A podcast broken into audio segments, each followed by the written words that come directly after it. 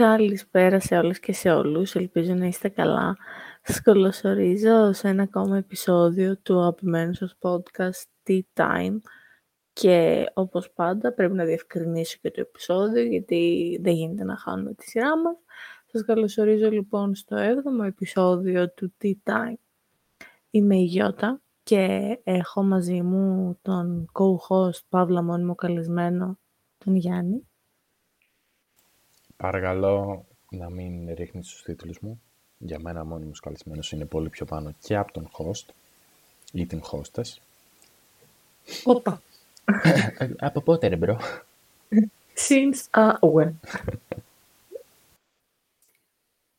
ε, το σημερινό επεισόδιο, κάθε φορά μεταξύ λέω ότι το σημερινό επεισόδιο θα είναι λίγο διαφορετικό από τα υπόλοιπα. Τόση ποικιλία έχουμε σε αυτό το podcast, ρε παιδάκι μου. Ε, το σημερινό επεισόδιο όντως θα είναι λίγο διαφορετικό από τα υπόλοιπα και δεν σας λέω χαζαμάρες. Γι' αυτό πηγαίνετε, πάρτε το αγαπημένο στρόφιμα και ελάτε να τα πούμε καλύτερα.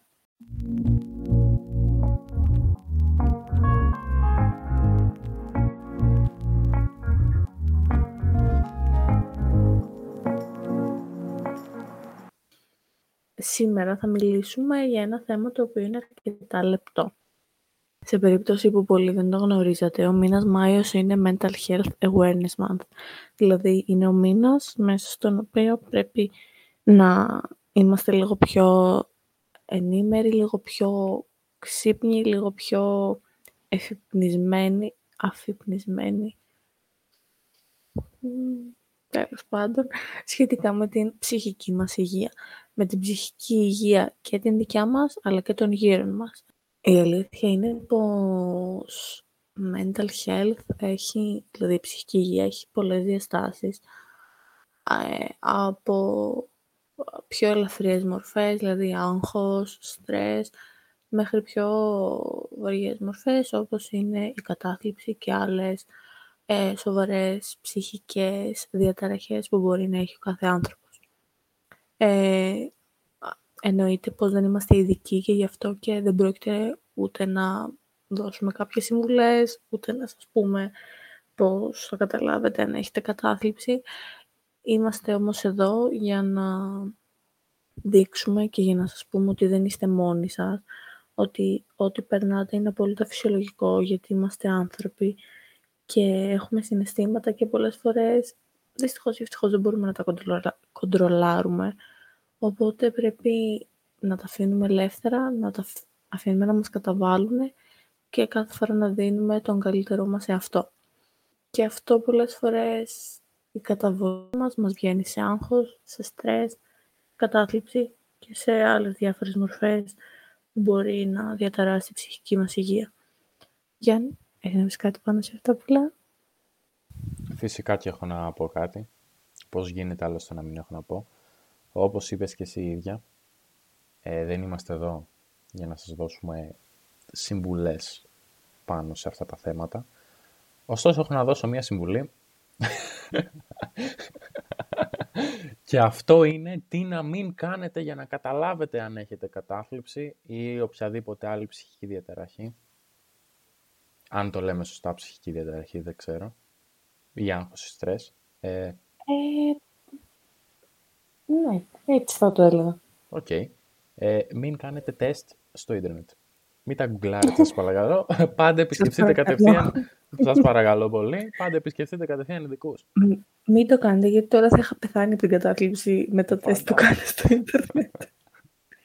Αυτό από μένα μέχρι στιγμής. Α, αυτή είναι η συμβουλή σου.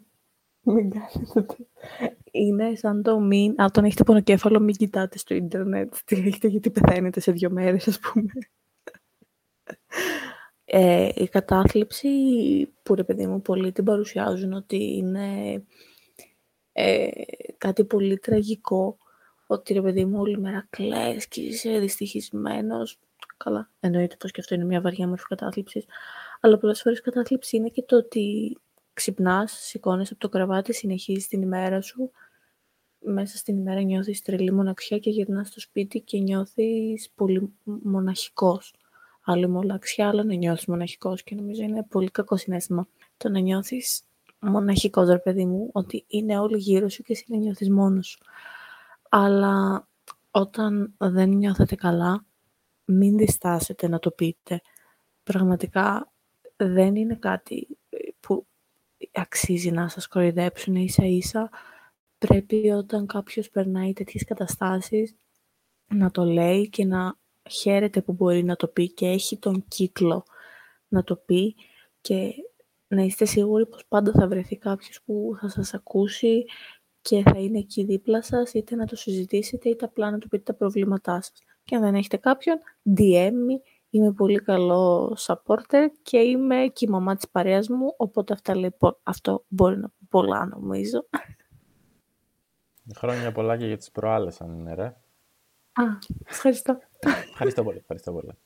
Ε, επίσης κάτι που θέλω να προσθέσω πάνω σε αυτό. Ε, και εμείς οι υπόλοιποι, όσοι υποτίθεται ότι είμαστε καλά, άμα βλέπουμε το οποιοδήποτε σημάδι, μιλάμε. Δηλαδή, νομίζω αρκετά πλέον φτάνει η σιωπή.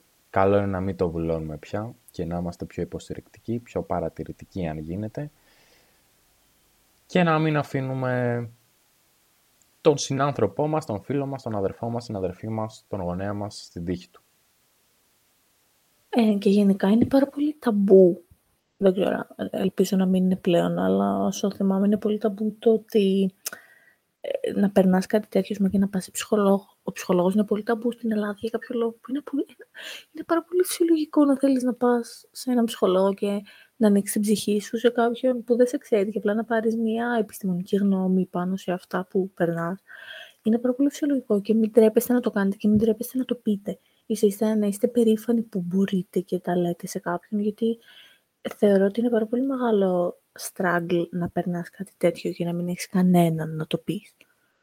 Επίσης, πέρα από την κατάθλιψη και το άγχος και το στρες είναι δύο συναισθήματα, θα τα πω, τα οποία πραγματικά μπορούν να σε φάνε στο εσωτερικό σου, στο full, αν τα αφήσεις να σε καταβάλουν και πραγματικά όλοι τα περνάμε. Δηλαδή, όλοι. Ήμουνα πολύ τσιλά άτομο και πιστέψτε με, μια φορά τη βδομάδα και θα πάθω mental breakdowns και θα πάθω κρίσεις άγχους γιατί δεν μπορώ να διαχειριστώ τα συναισθήματά μου. Και είναι απόλυτα φυσιολογικό όλο αυτό και εννοείται πως αφήνω τον εαυτό μου να το νιώσει και προσπαθώ να ηρεμήσω εγώ η ίδια εμένα προσπαθώ να κοντρολάρω όσο περισσότερο μπορώ τα συναισθήματά μου και να μην τα αφήσω να, να με κυριεύσουν. Δεν θα πω να με καταβάλουν, γιατί αφήνω τα συναισθήματά μου να με καταβάλουν. Δεν, θα τα αφήσω, δεν τα αφήνω ποτέ να με κυριεύσει. Και να προσπαθείτε να είστε κύριοι του εαυτού σας και να μπορείτε να βάζετε σε μια τάξη τα συναισθήματά σας. Και αυτό που είπα, λέω και θα ξαναλέω, είναι απόλυτα φυσιολογικό να τα νιώθετε όλα αυτά. Τα νιώθουμε όλοι οι άνθρωποι. Α, είμαστε άνθρωποι. Οπότε τα νιώθουμε όλα αυτά θέλοντας και μη. Ωραία λοιπόν. Την ώρα που μιλούσε μου ήρθαν δύο τραγούδια στο μυαλό. Δεν θα τα πω γιατί έχω φωνή βατράχου. Α, θες να τραγουδήσεις, νόμιζα ε, θα τα προτείνεις. πιέζεις, ωραία λοιπόν. Ω Θεέ μου. I'm only human after all. Εντάξει, μπορεί να μην έχει σχέση το τραγούδι με αυτό που συζητάμε, απλά είπες δύο-τρεις λέξεις κλειδιά. Και το αφού βάλω σε μια τάξη, τα σημάζευτο. Λοιπόν, προχωράμε παρακάτω. ε, ε, τέτοια, ρε. Γιώτα. Ε; Και εγώ ήμουν chill μέχρι που άρχισα να βλέπω Game of Thrones. Μετά ανάταση κρίσης. Έχεις δει Game of Thrones? Όχι, αλλά δεν βρήκα κάτι καλύτερο να πω. Sorry. Όσοι έχετε δει Game of Thrones, ξέρετε ότι ξέρετε. δεν χρειάζεται να πω κάτι παραπάνω. Γνωρίζετε, αλλά ας μην κάνω spoil γιατί μπορεί κάποιος να μην το έχει δει ακόμα. Ε, ξεκάθαρα. Ξεκάθαρα. Εντάξει, ε, εμένα το άγχος μου ξεκίνησε με το πανεπιστήμιο. Αλήθεια. Φαντάσου το βράδυ, ε, φορούσα σιδεράκια παλιότερα, και το βράδυ φοράω μασελάκι γιατί τρίβα τα δόντια μου από το άγχος. Έχω το μασελάκι δύο εβδομάδες και νιώθω ότι το έχω ραγίσει. Φαντάσου πόσο δυνατά τρίβω τα δόντια μου. Εγώ αυτό το έχω πάθει τώρα, ρε. Τώρα τελευταία συνέχεια πιέζω το σαγόνι μου. Αρχίζουν να τα δόντια. Νομίζω θα μπουν μέσα. Θα βγουν έτσι από πάνω. να πας να κάνεις και εσύ ένα μασελάκι, να το να, να μαζί τα μασελάκια μας. Μασέλα, μπροζ. Και μου λέει ο γιατρός, ε, να το φοράς ρε παιδί μου όταν σε στεναχωρούν, σε αγχώνουν, σε εκνευρίζουν στη μέρα το βράδυ να το φοράς. Λέω, α, κάθε βράδυ δηλαδή. Γιατί μαντέψτε. Πες τι κάθε βράδυ ρε φίλε, δηλαδή όλη τη μέρα πρέπει να τα φοράω, 24-7 να πούμε. Ξεκάθαρα. Αν είναι έτσι, μόνο με σε like, τίποτα άλλο. Αυτή θα είναι η ζωή μου. Ε, τέτοιο. Εν τω μεταξύ μιλάμε για στρες και για άγχος ρε Γιώτα, αλλά Κοίτα, μέχρι και εγώ, μέχρι πριν μερικά χρόνια, ας πούμε, δεν ήξερα να τα ξεχωρίζω, αλλά είναι όντως διαφορετικά. Ε, ναι, ρε, προφανώς άλλο είναι το άγχος, άλλο είναι το στρες. Ωραία. Νομίζω δεν έπιασε την πάσα μου. Θα μας πεις τι είναι το άγχος και τι το στρες. Α, ε, ξέρω εγώ. αφού εσύ το ξεκίνησες, γιατί δεν το λες εσύ; Εσύ είσαι η hostess. Άμα η Γιάννη. hostess δεν μας δώσει Ναι, να σου πω τα κάτι. φώτα Θα- της, Θα σου πω. Θα σου πω. Τόση ώρα μιλάω εγώ μόνη μου, έχει πιάσει λίγο λογοδιάρεια και είναι και τσίλα αυτό το επεισόδιο. Έχω, είμαι πολύ τέτοια. Πες μας και εσύ κάτι. τι είναι είσαι μιλάς μόνη σου, αφού εγώ εδώ φωτίζω το χώρο με το χιούμορ μου. Εσύ απλά κάνεις παρεμβολές. Το στρες είναι όταν ένας άνθρωπος δέχεται ένα καινούριο ερέθισμα, η αντίδραση βασικά ενός ανθρώπου σε ένα καινούριο ερέθισμα και το άγχος δημιουργείται όταν ε, κάποιος φοβάται να το πω. Δηλαδή είναι μια κατάσταση που σε τρομάζει, έτσι λίγο σε φοβερίζει. Αυτό είναι το άγχος που έχεις. Ναι. δηλαδή, Δεν ξέρω αν θέλεις είναι να κατανοητό. γίνεις λίγο πιο specific. Ωραία, ας πούμε, άμα εγώ ε, ξέρω ότι απολύουν κόσμο στη δουλειά μου, αγχώνομαι μήπως έρθει η ώρα μου, φοβάμαι. Είναι μια κατάσταση που με φοβίζει, με αγχώνει. Τώρα, άμα είναι να βγω να μιλήσω σε κοινό, να κάνω public speaking, δημόσια Μιλείς. ομιλία, Ω, το, εγώ βγαίνω και μου αρέσει, by the way. Ε, Μμμ. Εκεί είναι κατάσταση στρες, γιατί είναι ένα καινούριο ερέθισμα, απαιτητικό ερέθισμα, η αδρεναλίνη φτάνει στο Θεό και είσαι σε φάση, οκ, τώρα νομίζω αρχίζω και στρεσάρομαι σιγά σιγά. Ε, Ναι, όμως και τα δύο έχουν αρνητικό ε, αποτέλεσμα πάνω μας. Με ποια έννοια το λέω. Ε, το κάτι καινούριο, πολλοί ας πούμε το αντιμετωπίζουν ε, πολύ θετικά. Το στρες είναι κάτι αρνητικό. Κατα... Καταλαβαίνεις πώς το λέω. Γιατί θα πω από προσωπική εμπειρία, όταν είναι να αντιμετωπίσω κάτι καινούριο, δεν είναι ότι στρεσά, όχι αγχώνομαι ακριβώς. Έχω αγωνία να το ζήσω, κατάλαβες. Το- Είναι διαφορετικό το ότι έχω αγωνία να το ζήσω με το έχω στρες. Το στρες απλά σε τρώει μέσα σου και νομίζω ότι το στρες είναι αυτό που ναι μεν έχεις το καινούργιο ρέθισμα, αλλά είναι αυτό που σου τριβελίζει το μυαλό και σου λέει δεν μπορείς να το κάνεις, κατάλαβες. Αυτό είναι το στρες, δεν είναι ότι απλά είναι κάτι καινούργιο και είναι αρνητικό συνέστημα το στρες για μένα. Είσαι σε φάση πάνω σηκωθώ από το κρεβάτι, στρες, ξαναπλάκω. Ξαναπέφτω πίσω στο φρούριό μου. Γιατί το να σκοτήσεις από το κρεβάτι είναι κάτι πρωτόγνωρο για σένα, τι πάση. Ε, έχει τόσους μήνες ρε Γιώτα, δεν κάνω άλλη δουλειά, όλη μέρα ξαπλώνω. Είμαι ακαμάτης. Δεν πόνος ο κόλλος. Ο κόλλος μου όχι, ο κόλλος μου θα πονούσε άμα καθόμουν. Εδώ ξαπλώνει, η πλάτη μου λίγο έχει αρχίσει, έχει θέματα. Έχει αρχίσει και είναι σε φάση τόξο. Παναγία μου, Παναγία μου. Ε, ναι, συμφωνώ με αυτό που λες. Έχεις δίκιο. Τώρα, τι να πω. Δεν Όπως ξέρω πάντα, τι να πω. άλλωστε. Εντάξει, τώρα αυτή η κατάσταση λίγο με στρεσάρει γιατί δεν ξέρω πώς να απαντήσω. Είναι καινούριο ερέθισμα. Εγώ. τι να σε πω, να στρεσαριστώ έχω καιρό. Λογικά. Αγχωμένος θα λέγαμε πιο πολύ τους τελευταίους μήνες. Εντάξει, το άγχος είναι πιο σύνηθες γιατί είναι κάτι που το ζούμε καθημερινά. Το στρες είναι, πρέπει να έρθεις σε επαφή με νέο ρέθισμα. Εκτός αν είσαι τόσο, ρε παιδί μου, ξέρεις, ε, πώς, το- πώς να το πω, αν είσαι τόσο adventurous που κάθε μέρα ζεις κάτι διαφορετικό.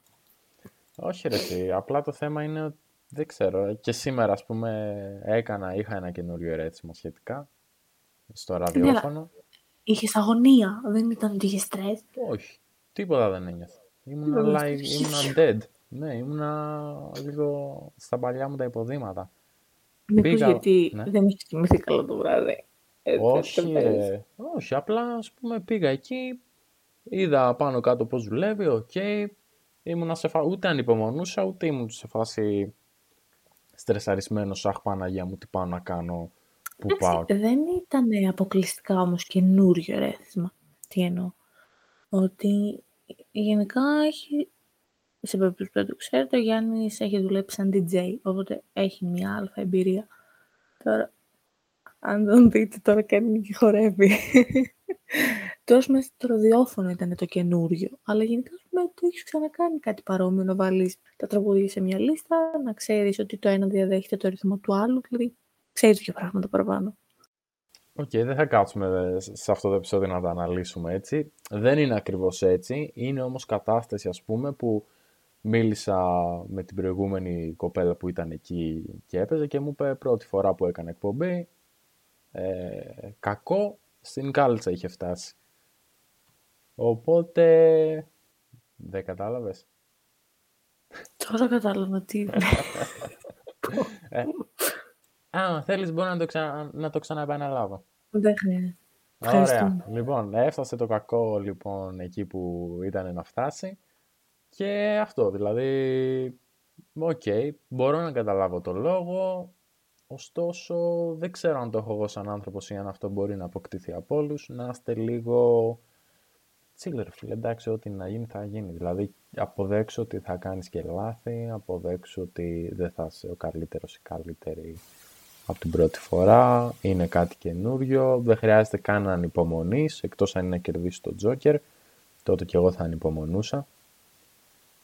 Και αυτό, δηλαδή λίγο πιο, ίσως είναι κακό, λίγο πιο μετριοπάθεια να το έλεγα.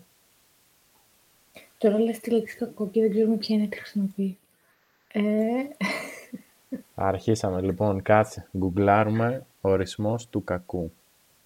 Όχι, σταμάτα. Ε, να σου πω, ξέχασα θέλω εγώ τώρα, έχω στον ήρμα μου λίγο.